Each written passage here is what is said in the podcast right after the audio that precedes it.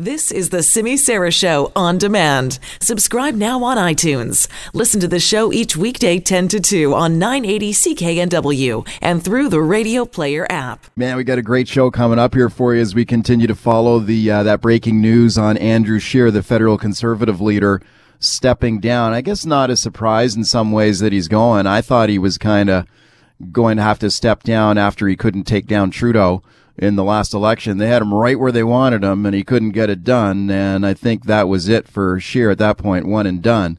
I think he wanted another crack at it. He was indicating he was going to fight to stay on, but the writing was on the proverbial wall there for him. Then you get this incredible story by Mercedes Stephenson, Global News, very fine reporter there in Ottawa, that maybe this had something to do with uh, the Conservative Party paying for his kids' private school education. We got lots of great guests and analysts coming up on that story. And I want you to phone me on the buzz line too about it and tell me what you think about Scheer stepping down today. You think this is a good thing for the party or a bad thing? 604 331 Buzz is the number. 604 331 2899.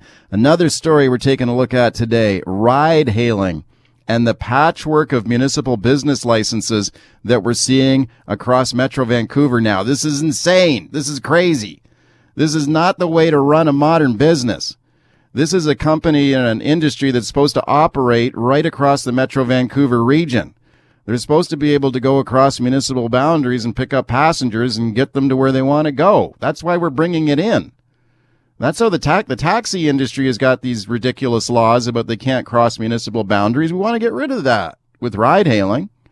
And that's the way it's supposed to work.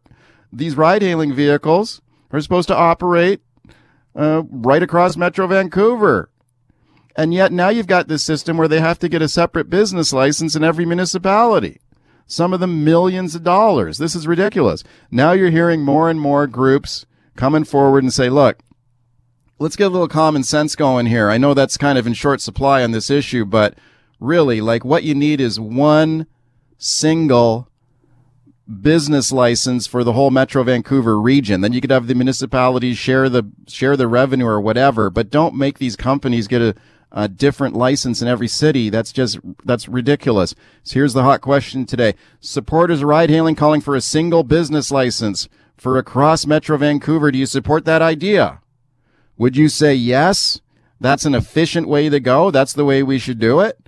Or would you say, no, they should have to get a separate business license for every city across the whole metro region? At CKNW on Twitter is where you can vote on that today. At CKNW on Twitter. Follow me while you're there, please. At Mike Smyth News on Twitter. Smith spelled with a Y. S-M-Y-T-H. At Mike Smyth News on Twitter. I'll retweet it for you there. You'll find it there too. I got a feeling this one's going to be a little lopsided today. We'll see.